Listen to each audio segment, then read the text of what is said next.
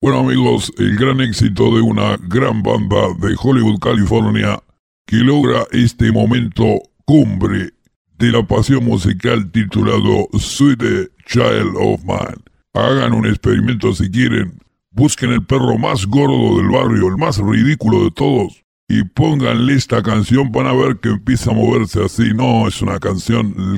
No, el contagio rockero que produce esa canción realmente son... Bueno, es la clave del éxito de la banda. Guns N' Roses, Sweet Child of Mine.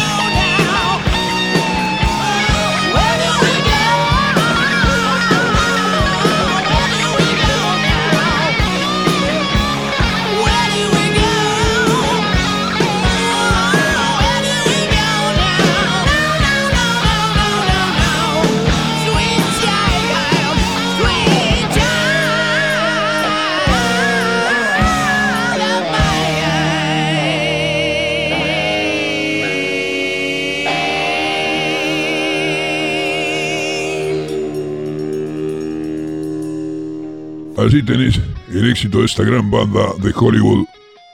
Todo un gran experimento allí de justamente de la industria discográfica y de la industria del cine también.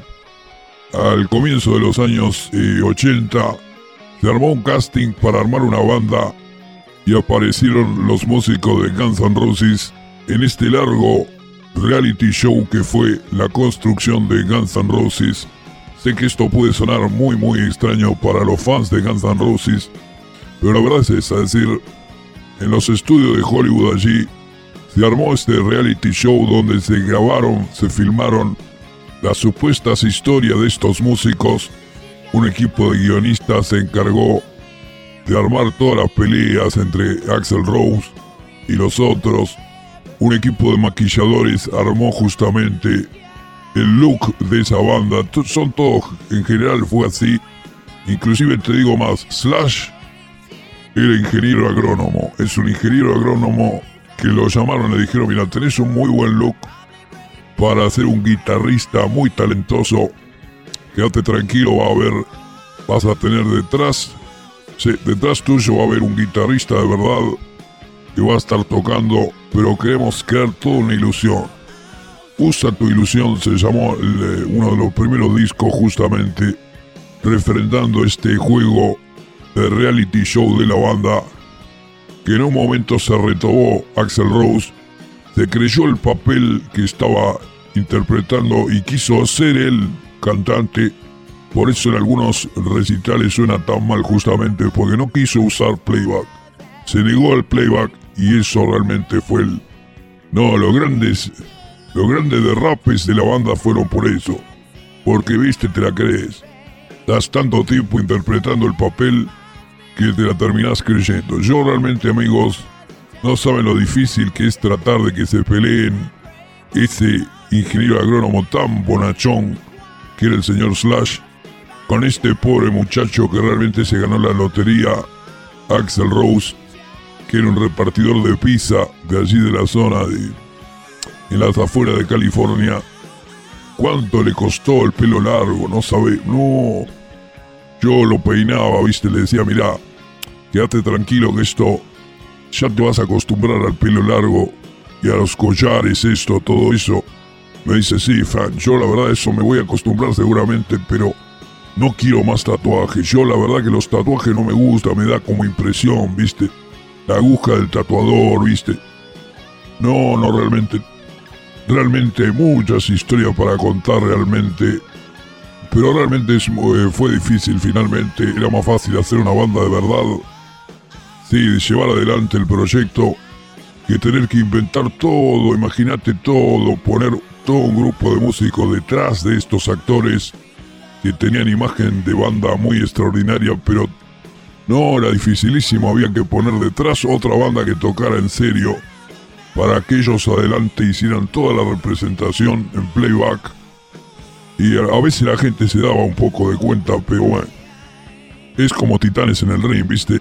El fan de Guns N' Roses quiere creer que es de verdad todo. Y tiende a creer, ese.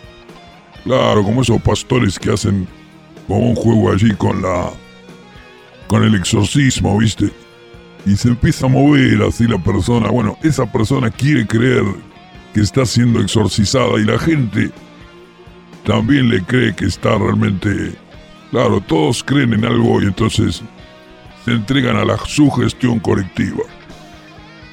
Y la grandeza, justamente el genio de Axel Rose estaba en eso, es decir, en fingir con tanta pasión realmente el papel de rockero que tenía ese pobre repartidor heladero también, sí, yo lo vi repartiendo esos helados de agua, viste, que tienen, es un, es como un hielo con un gustito pena, viste.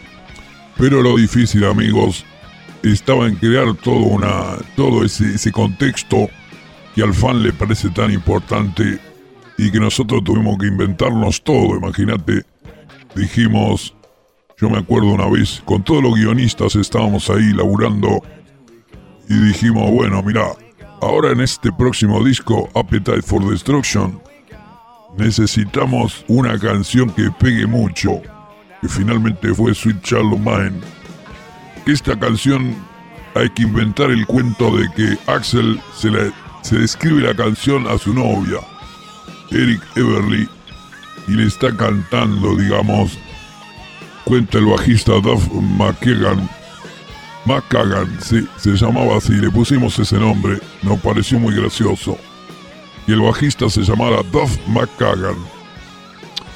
Dice, confesó él para la revista Hit Parade en el año 88, la cosa de Sweet Child es que fue escrita en 5 minutos. Era una de aquellas canciones más, solo tres acordes. ¿Sabes ese intro que hace Slash al principio? Bueno, era un chiste, pues pensamos, ¿Qué es esta canción? No será nada. Es una canción de relleno para el álbum. Y excepto por la parte vocal, es bastante dulce y sincera. Slash estaba jodiéndonos cuando escribió ese riff por primera vez. Era como. Ah, no era como. ¿Qué les parece? Le dije yo a los guionistas. Sí, está bueno, ¿eh? Está bueno, hagamos como que. como que se les ocurre de casualidad.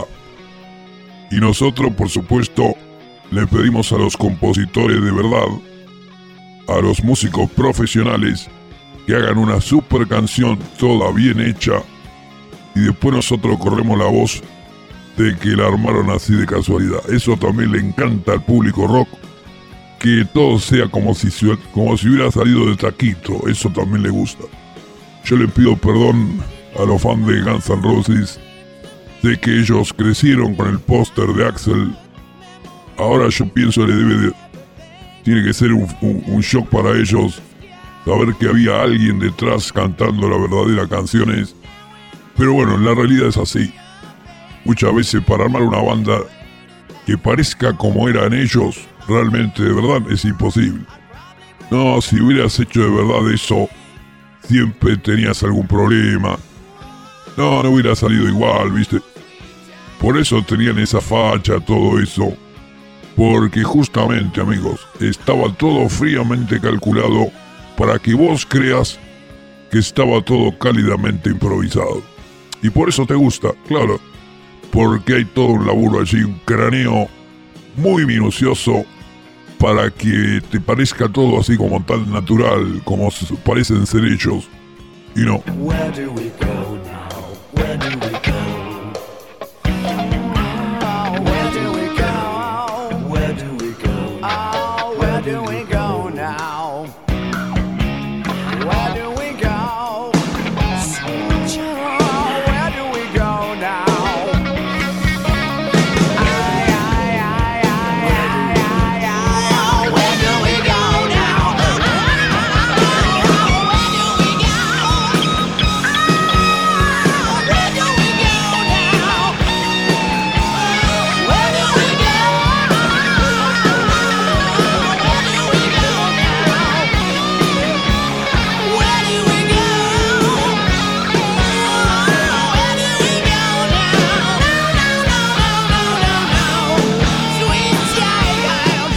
Jason, Sweet Jason of Mine, por favor.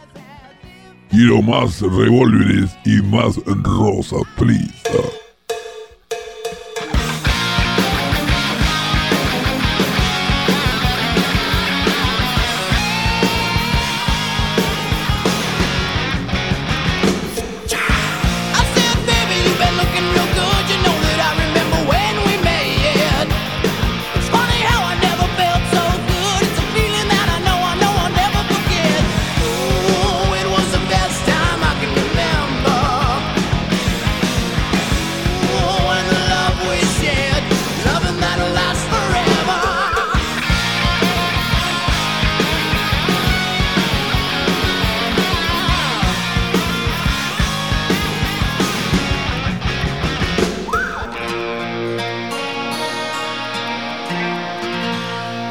Lamento tanto que el programa dure apenas una sola hora porque como ustedes saben, la gente con mucha experiencia puede pasarse el día hablando de todo lo que le tocó vivir, que fue mucho, y como sabemos, la gente mayor, aunque no tenga nada que recordar y te recuerde siempre lo mismo, y de todo modo siguen hablando allí, una y otra vez te repiten lo poco que vivieron en todo ese tiempo que le tocó vivir, que parece que no vivieron mucho porque siempre repiten lo mismo exactamente. Yo a veces me repito porque me olvido de que ya dije lo que dije, pero no te, no, no me podéis negar que no te he contado tantas anécdotas y no saber a qué me quedan. Me quedan muchas anécdotas, querida amiga mía, como la de esta banda que realmente, yo te diría, a veces la luz nos oculta mucho más que la oscuridad, porque uno en lo oscuro sabe que lo oscuro es oscuro e instintivamente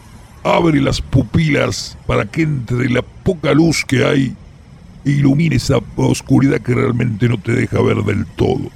En cambio la luz, la luz enseguece, amigo. A veces la luz no te deja ver aquello que realmente tiene contornos perfectamente válidos maravillosos, dignos de ser recordados y que lamentablemente el, enseguecimiento de la luz no te permite ver. A muchos les ha ocurrido esto con el señor Patricio Rey, que les ha impedido, decir, la luz de Patricio Rey y sus redonditos de ricota, les ha impedido valorar objetivamente la labor de esa otra banda equivalente a Patricio Rey y sus redonditos que es exactamente Indio Solar y sus fundamentalistas del aire acondicionado. Gran banda de la historia del rock argentino, alta sophistication amigos. En esos cinco no sé cuántos discos llevan, no, realmente... No, yo no sé realmente los fans. A ver, los que van a ver al indio son fans de los redonditos, que aceptan esa etapa solista del indio porque el indio es lo redondito, básicamente.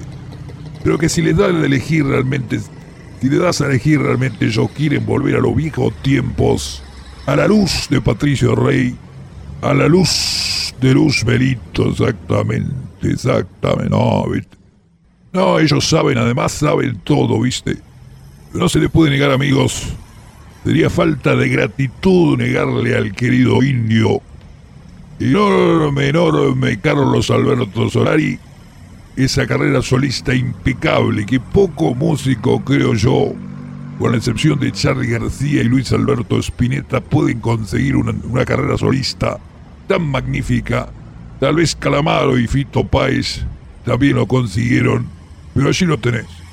Siempre se le pide más, porque todos recordamos los grandes años de las misas ricoteras pero el indio supo darnos realmente con el tiempo todos volvemos a Porco Rex empezamos a conocer los detalles, como te digo, ya no tan enseguecidos por la luz, podemos ver esa figura magnífica del ruiseñor, el amor y la muerte, del tesoro de los inocentes, de la, de, ¿cómo era? De los pajaritos, ¿cómo era? Los pajaritos bravos muchachitos no, también un disco interesante, pasa, esa no lo tengo tan mapeado, ¿viste? No, pero el indio es para escucharlo una y otra vez, con el tiempo empezás a escucharlo y lo empezás a disfrutar. No, los genios son así, el perfume de la tempestad también, año 2010. Vos pensás, yo te un, un caso, ¿qué va a pasar? Si no lo has experimentado, yo te propongo que lo experimentes y vas a ver cómo te va a hacer efecto en tu cerebro, querida amiga mía agarrar el disco Peluson of Milk. Sí, Peluson of Milk de Luis Alberto Pineta. Te pones a escucharlo cuando termina, volvés a escucharlo de nuevo. Tres, cuatro veces por día durante un mes entero y vas a ver que el segundo mes, querido amigo, le vas a empezar a entenderse, le va a empezar a brillar ese Peluson of Milk. Lo vas a mirar detalladamente, vas a advertir cosas que nunca habías descubierto porque un genio es un genio. Spinetta es Spinetta y el señor Indio Solari también tiene mucho, pero mucho para darte si sos capaz de exprimir con la esperanza que se le debe a esas grandes figuras, la esperanza de conseguir el placer que alguna vez te supieron dar los discos de Patricio Rey. No te pierdas eso porque es una experiencia de tu vida que te la mereces. La misa sigue, queridos amigos. Vamos a escuchar a los fundamentalistas del aire acondicionado junto al Indio Solari. Jason, lo que quepa, por favor disfrutemos esa música, querido. El reencuentro de lunes a viernes de 19 horas a 20 aquí, en este el 94.5. La mejor emisora del oeste argentino es la FM UT. Chau.